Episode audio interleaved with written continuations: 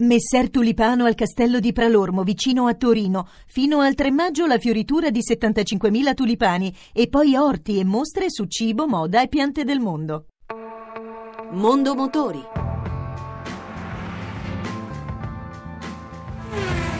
A cura di Roberto Taglialegna.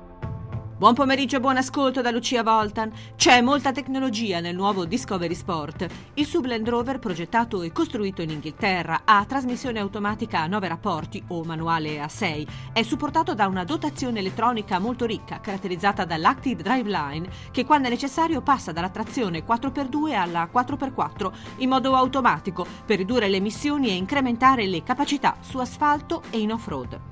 La Discovery Sport è inoltre la prima vettura della sua categoria a montare un pedestrian airbag per la protezione dei pedoni. Offre fino a 7 posti anche se la terza fila per spazio è adatta soprattutto ai bambini.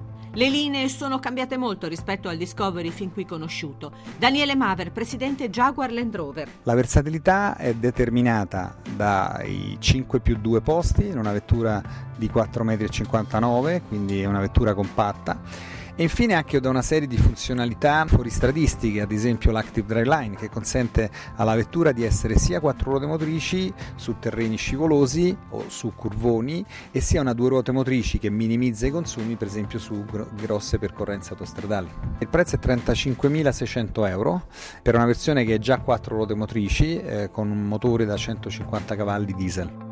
Restiamo nel gruppo, ma l'altro marchio, Jaguar, e qui la novità riguarda la F-Type che si presenta con trazione integrale, ancora Maver. La Jaguar è una vettura molto bilanciata, una distribuzione dei pesi 50 e 50 anteriore e posteriore che la rende già molto equilibrata anche nella versione a trazione posteriore. Però con la versione a trazione integrale acquisisce un qualcosa in più in termini di eh, sicurezza sulle curve, la trazione integrale contribuisce alla maggiore stabilità in caso di perdita di aderenza sul treno anteriore o posteriore. Le motorizzazioni sono un 3000 V6 da 340 cavalli, un 3000 V6 da 380 e al vertice l'F-Type R eh, da 550 cavalli.